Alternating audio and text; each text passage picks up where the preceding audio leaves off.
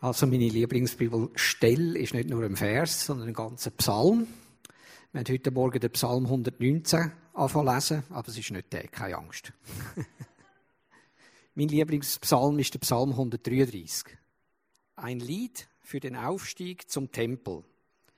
Von David, seht, wie wunderschön es ist, wenn Brüder in Frieden zusammenstehen. Es ist so kostbar, wie das duftende Öl, das in Aarons Bart herab, herabrann und in den Saum seines Priestergewandes. Es tut wohl wie der Tau, der vom Hermon stammt und in Zion, und Zion erfrischt, der sich senkt auf die Hügel der Stadt, denn dort hat Jahwe den Segen verfügt, das Leben, das immer besteht. Das ist schon länger eine von meinen wirklich absoluten Lieblingsbibelstellen, weil es inspiriert mich total. Jetzt müsste ich jetzt eins bis zwei Minuten sagen, warum. Das wird ein bisschen schwierig, aber ich probiere das. Äh, erstens ist es ein Lied. Die Bibel ist also voll Lieder und ich liebe Worship machen. Ich liebe einfach dem Herrn Ehre zu geben. Und der Vers, der Anfang von dieser Bibelstelle, der macht mich darauf aufmerksam, dass wir unterwegs sind. Das ist nicht ein Bleibe da, wir sind unterwegs ins himmlische Jerusalem. Und wenn man das mit Worship, mit einer Worship-Haltung macht, dann fällt das viel leichter, auch wenn es schwierige Umstände gibt. Das habe ich lernen in meinem Leben. Das Zweite, was mich anspricht, ist vor allem der Teil, wie es, wie es wunderbar ist, wenn Geschwister in Einheit oder in Eintracht äh, wie heißt es jetzt da, das ist eine andere Übersetzung, in Frieden, aber das ist alles etwas Gleiche.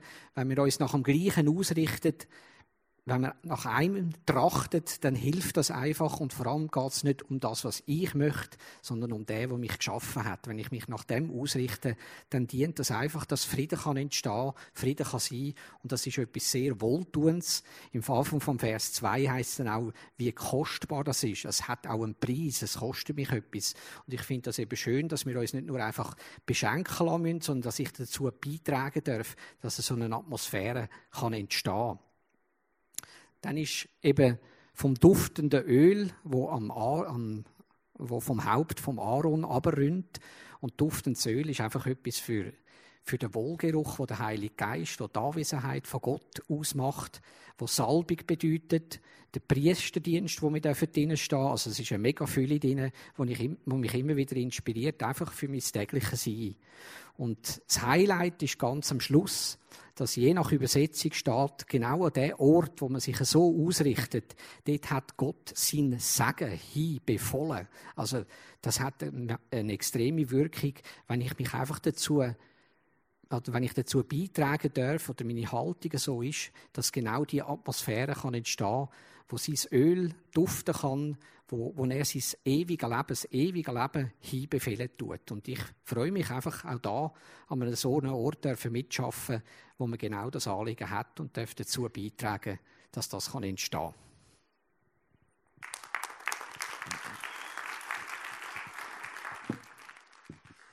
Danke vielmals, Markus. Wie gesagt, das werden wir jetzt die nächsten Monate jeden Sonntag haben. Eine Person, die zwei Minuten lang seine Lieblingsbibelstelle vorstellt. Zwei Ziele. Erstens mal, dass du die Liebe zu der Bibel darfst neu entdecken oder vertiefen und zweitens lernst dann auch gerade ein bisschen die Leute kennen, oder? Und man sieht natürlich auch, wer so ein bisschen welche Vision hat. Wenn der Markus über Einheit redet, dann kann ich sagen, er lebt das mit jeder Pore von seinem Leben. Und du wirst auch andere Leute voran, die haben am liebsten so Vers, die sagen, Gott wird jedes Hindernis wegräumen, weil die gehen gerne vorwärts, oder? Und du wirst ganz viele verschiedene Menschen kennenlernen, andere, die vielleicht das, das, das so Persönliche mega gerne haben, so in der Gegenwart Gottes sein. Und du siehst dann auch ein bisschen, wo liegt so das Herz der Menschen. Genau, wir starten die neue Serie Words, wie dich die Bibel inspirieren kann. Und es ist nicht das, was wir jedes Jahr im Juni machen, wo wir fünf biblische Bücher zusammen anschauen, jeden Sonntag für ein Buch, sondern die nächsten fünf Wochen sind ein bisschen allgemeiner. Also heute schauen wir wissenschaftliche Fakten an zu der Bibel finden wird interessant. Und dann sind so Themen, wie kann ich die Bibel verstehen, wie kann ich die Bibel lesen, wie kann ich mit schwierigen Stellen umgehen. Immer so mit dem Ziel, was Tana gesagt hat, Psalm 119, der Vers, mögt ihr das Studium von der Schrift so süß sein wie Honig in deinem Gaumen. Jetzt Ihnen in die Message. Drei Punkte wissenschaftliche Fakten zu der Bibel, die ich mit dir anschauen möchte. Erstens, so die Situation mit den Abschriften der Bibel. Wie oft ist die Bibel abgeschrieben worden? Wie ist es mit diesen Abschriften? Verfälscht sich der Bibeltext? Verhebt das wissenschaftlich? Das ist so der erste Punkt. Der zweite Punkt wird sein, Archäologie. So die ganze Forschung verhebt die Bibel auch wissenschaftlich mit den Ortschaften, die sie erwähnt, mit irgendwelchen Namen, Könige, Statthalter, mit Schlachten, die sie erwähnt, verhebt das. Und der dritte Punkt sind Prophetien. Wenn du im Alten Testament eine Prophetie hast, ist die ja wirklich in Erfüllung gegangen. Wir werden nicht alle 3268 Prophetien, so viel sind es nämlich, anschauen, sondern nur eine davon als Beispiel. Ich möchte ähm, einsteigen mit einem Vers. Kannst du mal den ersten Vers bringen? 2 Timotheus 3, 3, Vers 16. Das ist der eigene Anspruch der Bibel an sich. Die ganze Heilige Schrift, Betonung auf die ganze, ist von Gott eingegeben. Sie soll uns unterweisen, sie hilft uns, unsere Schuld einzusehen, wieder auf den richtigen Weg zu kommen und so zu leben, wie es Gott gefällt. Also wir sehen hier vier Punkte, was die Bibel selber sagt. Sie soll uns unterweisen, Sie hilft uns, unsere Schuld einzusehen, zu sehen, wo wir falsch liegen, wieder auf den richtigen Weg zu kommen und so zu leben, wie es Gott gefällt. Und die Bibel sagt, die ganze Schrift ist von Gott inspiriert. Bedeutet auch, dass auch der wissenschaftliche oder historische Aspekt von der Bibel muss verheben. Auch das ist ein Teil von der ganzen Schrift. Gehen wir mal rein mit den Abschriften. Wie ist das so, oder? Ein Vorwurf an die Bibel ist die. Die Bibel hat ja viele Abschriften und du weißt ja, wie es ist, du schreibst mal etwas ab am Anfang. Ich mache mich erinnern, ich war der Kante und ich habe eine Mathe-Prüfung zurückbekommen und ich habe eine schlechte Note gehabt. Da habe ich gedacht, komm, ich bin doch so gut in der Mathe, was ist passiert? Da habe ich gemerkt, die erste Aufgabe ist so recht eine komplexe ähm, Gleichung.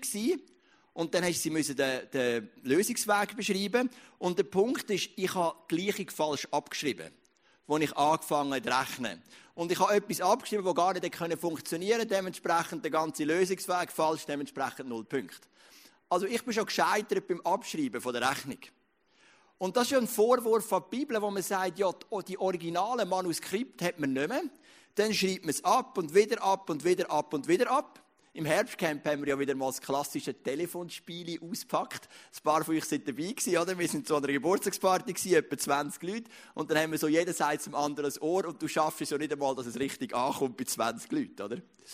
Und, ähm, wie ist das mit der Bibel, mit diesen Abschriften? Und ich möchte mal dir ein paar Beispiele zeigen, ähm, aus, den, aus antiken Schriften um Bezug auf Genauigkeit. Also wir schauen mal den Cäsar an, sein Buch «Der Gallische Krieg». Cäsar ist, hat das verfasst 50 vor Christus.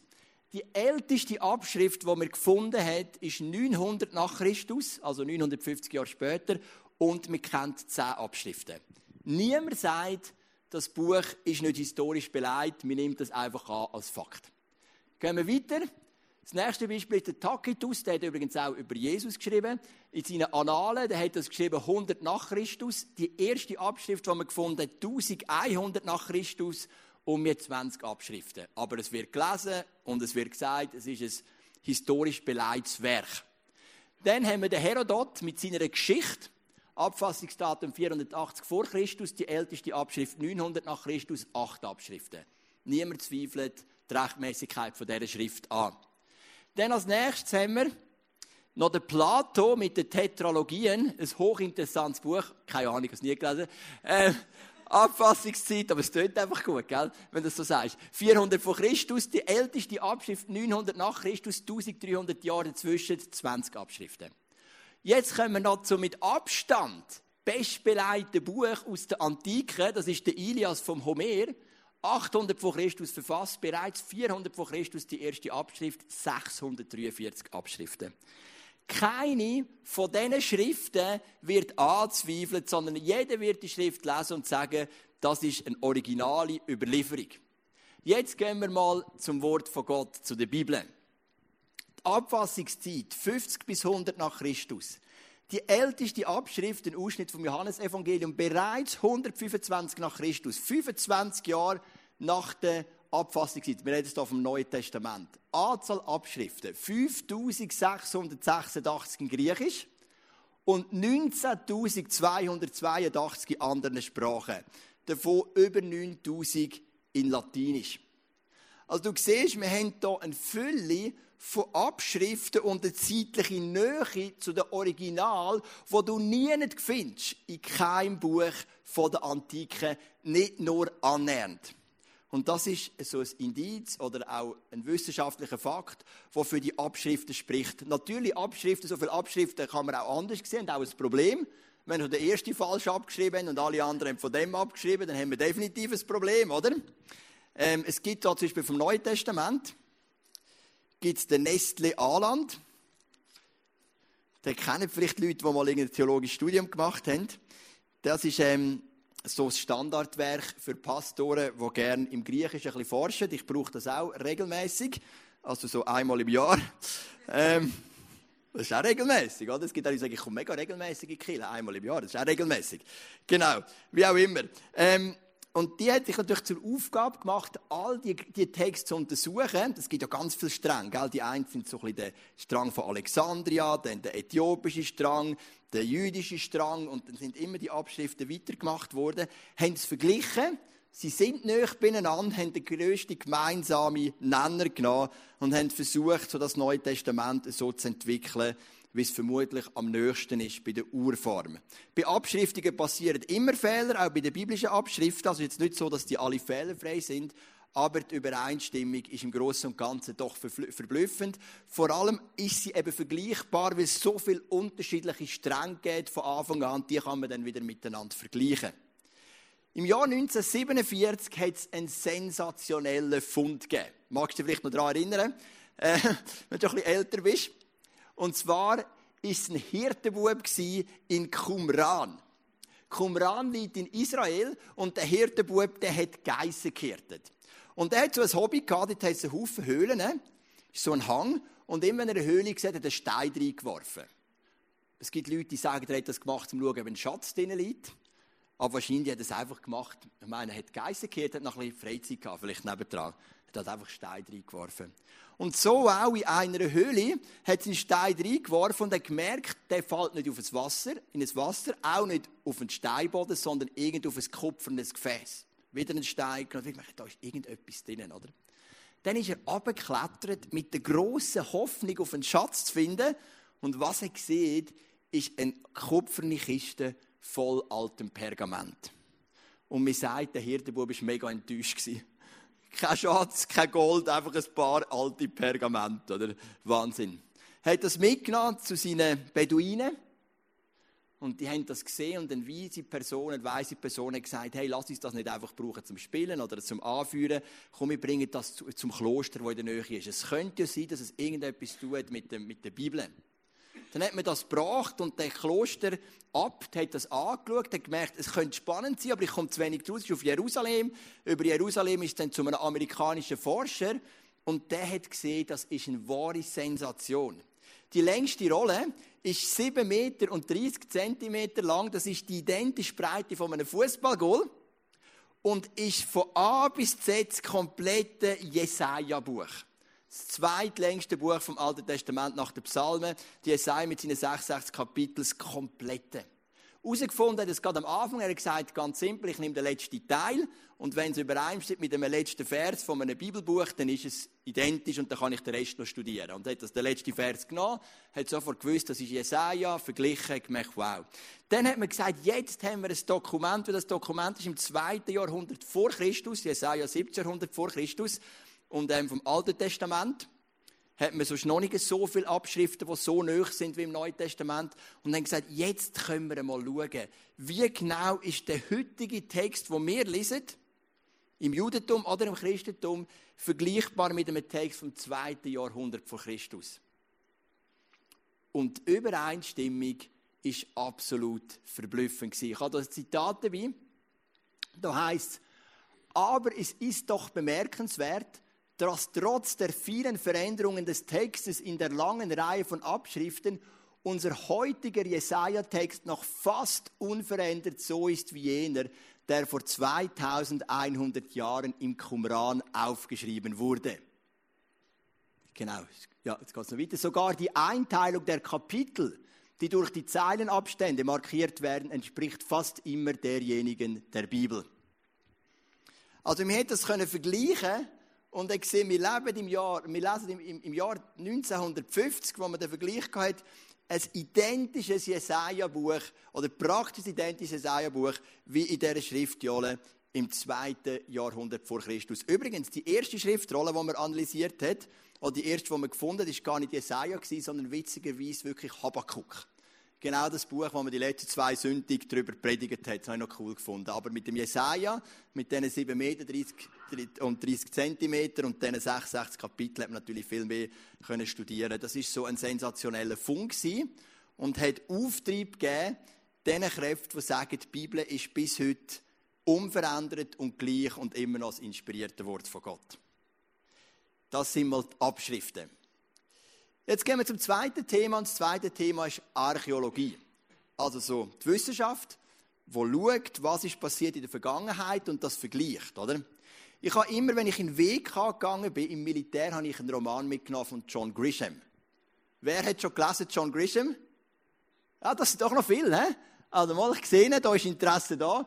Also das sind wirklich so Anwaltsromane. Wenn das gerne ist, sensationell, oder? Ein paar haben es auch auf Hollywood geschafft die Jury, das ist sicher der bekannteste, das Kartell und so weiter. Also ich liebe John Grisham. Ich habe mir gesagt, pro Veka ein John Grisham. Und der John Grisham schreibt in seinen Vorspann, schreibt er, es gibt Städte, die gibt es, es gibt Städte, die habe ich erfunden, es gibt Menschen, die gibt es, es gibt Menschen, die habe ich erfunden. Ich hafte gar nicht für die Rechtmäßigkeit von diesen Angaben. Wenn du das so machst, bist du fein raus, oder? Wir haben ja den Dan Brown, der Dan Brown Illuminati Da Vinci Code und vor etwa, wann ist das gewesen? Zehn Jahren so hat er den Da Vinci Code geschrieben und er ist ja auch einfach ein, ein, ein, ein er vermischt Fakten, Erfindungen, wie es ihm passt. Und es hat dann einen grossen Aufschrei gegeben, weil Da Vinci Code ja beweist, in Anführungs- und Schlusszeichen, dass Jesus eine Frau hat und Nachkommen. Und der Dan Brown hat das zurechtdrücken und sagt, hey Freunde, das ist ein erfundener Roman. Es hat ein paar Sachen, die sind echt, zum Beispiel das Gemälde von Leonardo da Vinci, das er gebraucht hat, wo er irgendeinen Keimcode drinnen entdeckt hat und so. Aber er hat gesagt, hey, ich habe nie den Anspruch gehabt, dass ich euch faktisch nachweise, dass Jesus Nachkommen hat, oder? Bei der Bibel ist es natürlich anders. Die Bibel hat den Anspruch, dass die Ortschaften, die Völker, die sie beschreibt, die Namen stimmt. Und ein Archäolog kann es ja entweder bestätigen oder widerlegen solange man einfach nichts weiß und es gibt auch heute noch einiges in der Bibel, wo man nicht bestätigen und auch nicht widerlegen kann man auch nicht sagen, dass es falsch ist. Aber wenn man etwas ausgrabt, wenn man etwas entdeckt, dann kann man vergleichen. Man schon länger ist man natürlich dran, das zu vergleichen, was sagt aus der Archäologie, was sagt aus der biblischen Text. Ich möchte euch fünf Sachen sagen im Alten Testament, die in den letzten Jahren aufgekommen sind. Das sind auch so fünf neuere Entdeckungen. Die Bibel erzählt uns von einer Stadt Ur. Der Abraham beispielsweise kommt aus dieser Stadt, hat man lange nicht gefunden, hat man ausgraben, ist bestätigt. Oder die Spuren der Israeliten in Ägypten. Die Bibel sagt, da war ein riesiges Volk in Ägypten. Und lange hat man einfach die Spuren nicht gesehen. Wo sind denn die Israeliten in Ägypten? Also ein zwei Millionen Volk, das müsste doch irgendwo vermerkt sein. Ich bin selber in Jerusalem im Museum gewesen, dort hat es eine Abteilung für das ähm, weil das ist für die Juden genauso wichtig wie für uns, vielleicht noch wichtiger, die Sachen auch nachzuweisen. Und in letzter Zeit hat man, haben wir einige Schriftdokumente gefunden und einige Spuren vom Volk Israel in, bis Ägypten, bis hin zu einem Vizekönig, einem Vizepharao, der mehrfach vorgekommen ist, der auf den Josef könnte hinweisen könnte. Dann das Dritte, das ist immer ein Rätsel gewesen, und zwar das Buch Daniel. Der Daniel dient unter vier Königen. Der erste ist der Nebukadnezar, Wikipedia überall bestätigen, keine Frage. Der dritte ist der Darius, der vierte ist der Kyros, den kennt man, das sind Weltpolitiker gewesen. Aber in der zweiten König steht ein Mann namens König Belsazar. Das ist die Geschichte, wenn du die Bibel ein besser kennst, wo eine unsichtbare Hand etwas an die Wand schreibt. Und der Belsazar, der hat es einfach nie gegeben. Und mir hat immer gesagt, ja, sorry, der Daniel, der vermischt ein bisschen und macht ein bisschen, was er will, oder?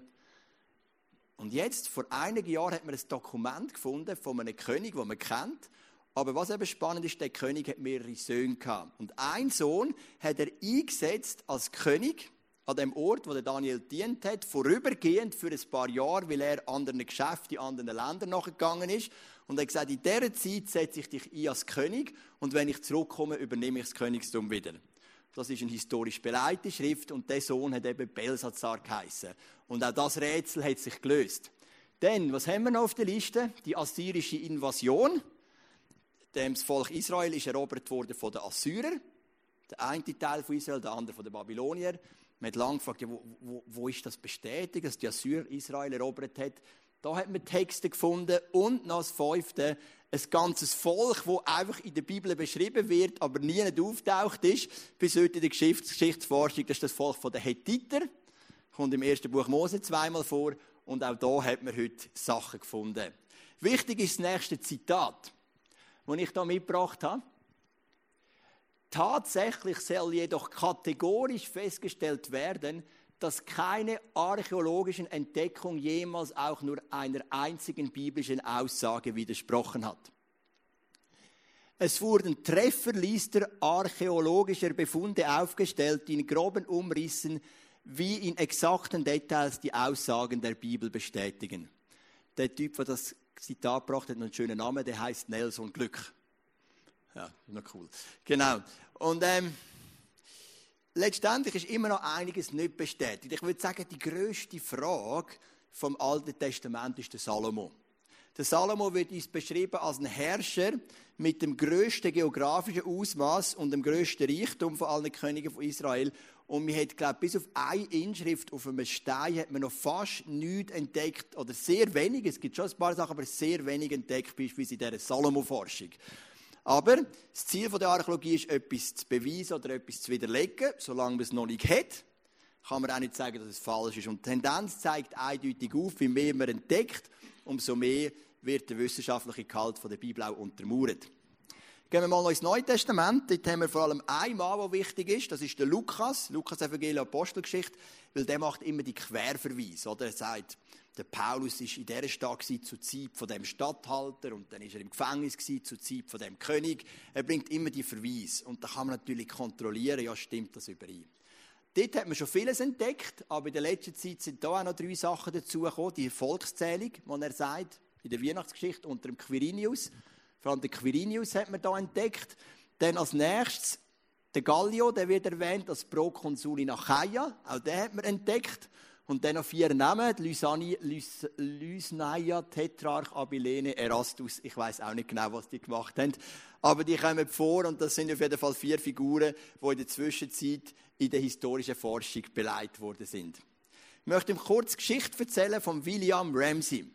Der William Ramsey, Sohn von Atheisten, hat sich zum Ziel genommen, die Apostelgeschichte von Lukas zu widerlegen. Er ist gegangen, hat geforscht, in Israel im Nahen Osten und ist am Schluss zu folgendem Schluss gekommen. Nach seinen Forschungen.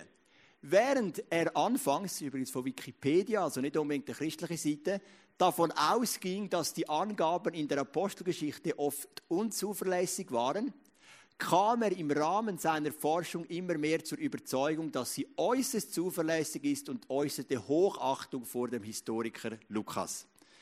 Der William Ramsey, das könnt ihr auch im Internet nachlesen, ist zu, zum Glauben gekommen und ist dann später wirklich ein Nachfolger geworden von Jesus.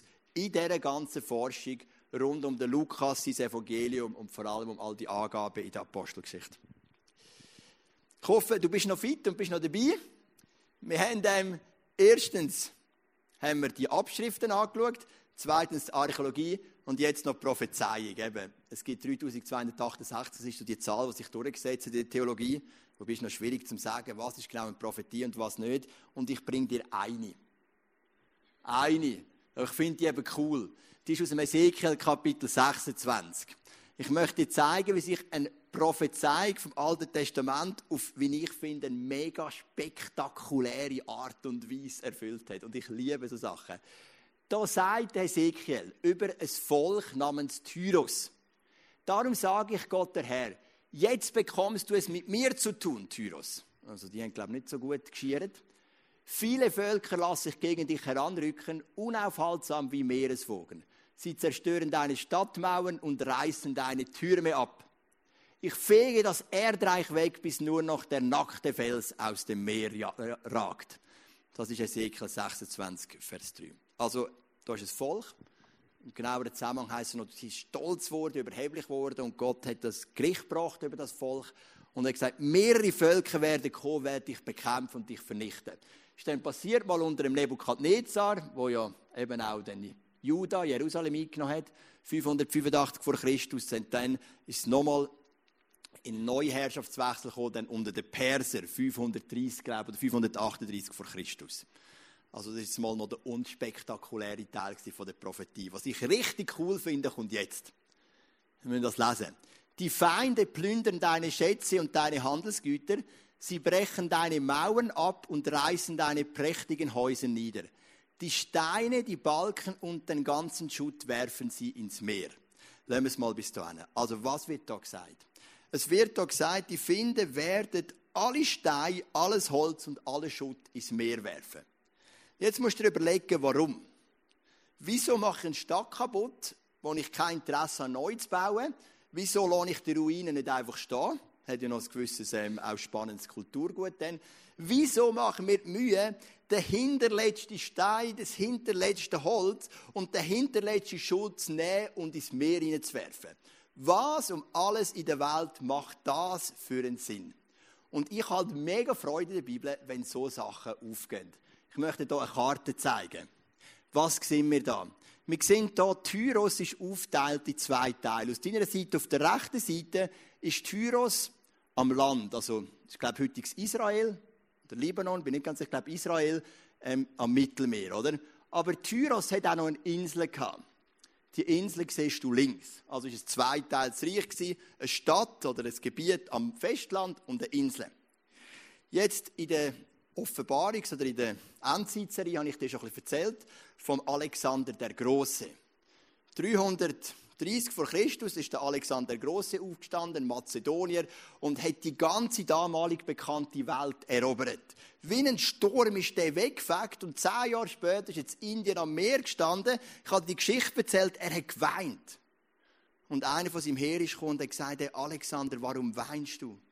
Und er hat gesagt, weil es nichts mehr zu erobern gibt. Der hat die Welt erobert in einem Sturm. Und so ist der Mann 323 vor Christus auf Tyros gekommen und hat Tyros erobert. Tyros, Tyrer oder Tyrer, wie sagen wir denn, Bewohner von Tyros, haben aber etwas gewusst. Etwas hat eben der Alexander Große nicht gehabt. Er hat keine Flotte gehabt, kein Schiff. Er hat gesagt, brauche ich nicht. Zu mühsam, zu aufwendig, warum auch immer. Er hat keine Flotte gehabt, kein Schiff.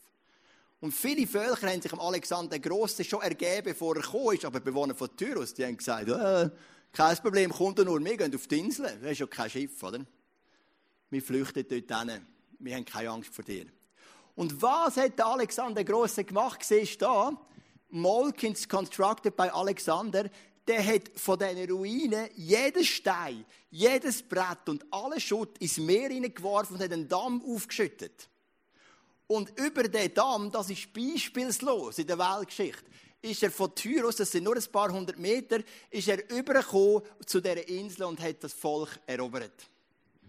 Und das ist die Erfüllung von der Prophezeiung, die der Ezekiel 400 Jahre vor dieser Geschichte erzählt, dass jeder Stein, jedes Brett und jeder Schutt wird ins Meer geworfen werden. Und so macht es auch Sinn. Und das finde ich eben cool, oder? So Sachen, da geht mein Herz gerade auf. Du merkst das. Ich sage, wow, das funktioniert ja wirklich, oder? Du lesest vielleicht, wenn du das lesest, lesest du einfach drüber, denkst, ja, rührt das halt ins Meer, ist ja nicht unser Problem. Aber es hat ja einen Grund und der Grund ist der Damm. Und der Alexander Groß 323 von Christus hat den Damm gebaut und hat die Insel erobert. Drei Punkte habe ich angeschaut mit dir. Mehr haben wir nicht Zeit, es gibt euch noch viel zu sagen, die Abschriften, die Archäologie und die Prophezeiung, einfach eine davon. Der Punkt ist doch der am Schluss vom Tag. Das ist, ein, das ist meine erste Bibel. Jetzt habe ich gerade eine Seite ausgerissen. Ähm, das spielt keine Rolle mehr. Ähm, wo ich geschenkt bekommen von meinen Eltern. Thomson Studienbibel, keine Ahnung, wo ich vielleicht 10 war, bei 11. Und ich habe die Bibel geliebt. Ich habe die durchgelesen, mit, mit ähm, Farben angestrichen.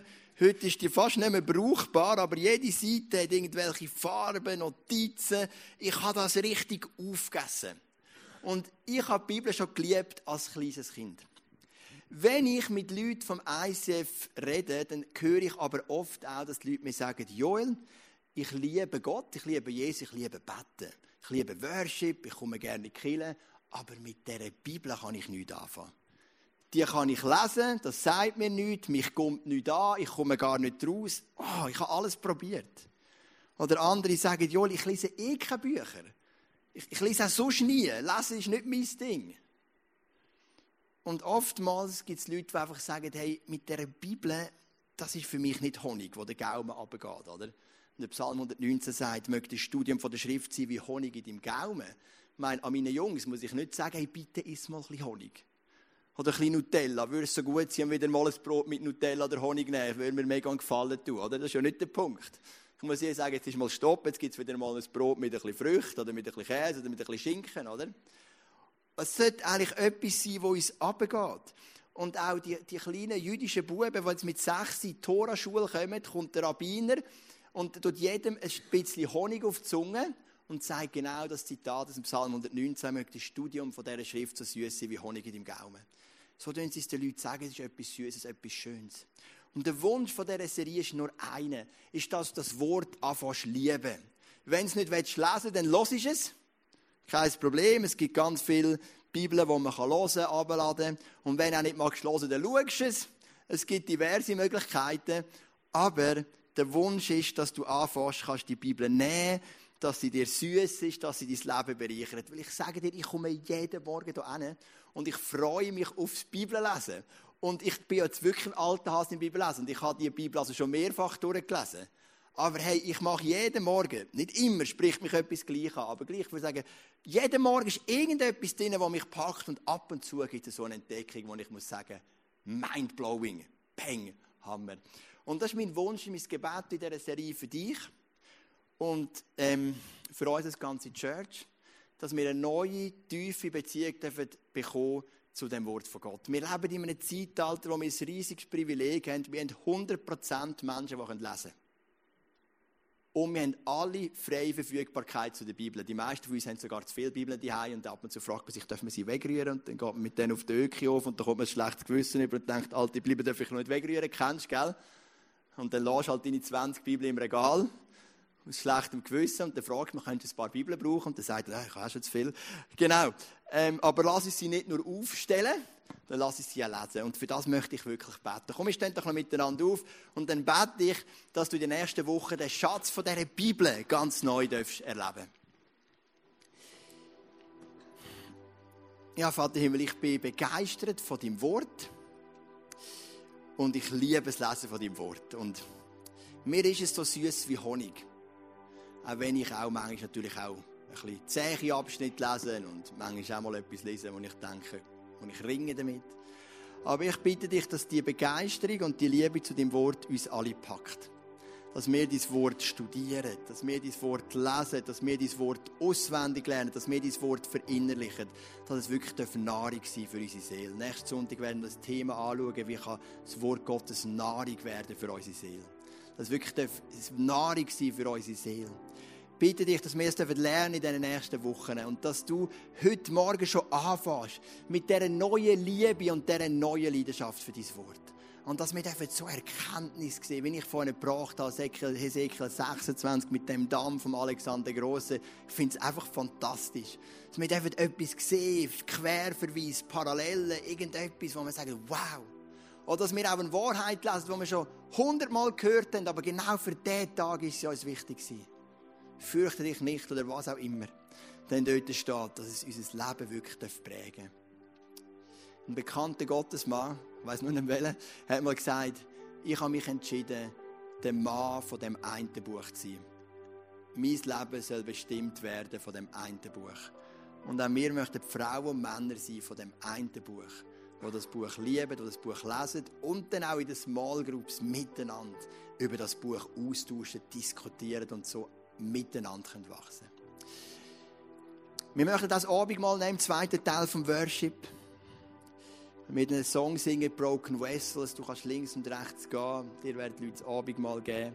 Und wenn du vielleicht auch da bist und merkst, hey, dir fehlt die Liebe zu dem Wort, das du von mir spürst, oder vielleicht auch von anderen spürst, oder einfach so feit ist mit dem Buch und so viel auf Unverständnis triffst und manchmal so liebst das Buch willst nehmen und wegwerfen, wenn du einfach merkst, du hast noch nicht so ein gutes und klares Verhältnis, dann komm doch ins Gebet.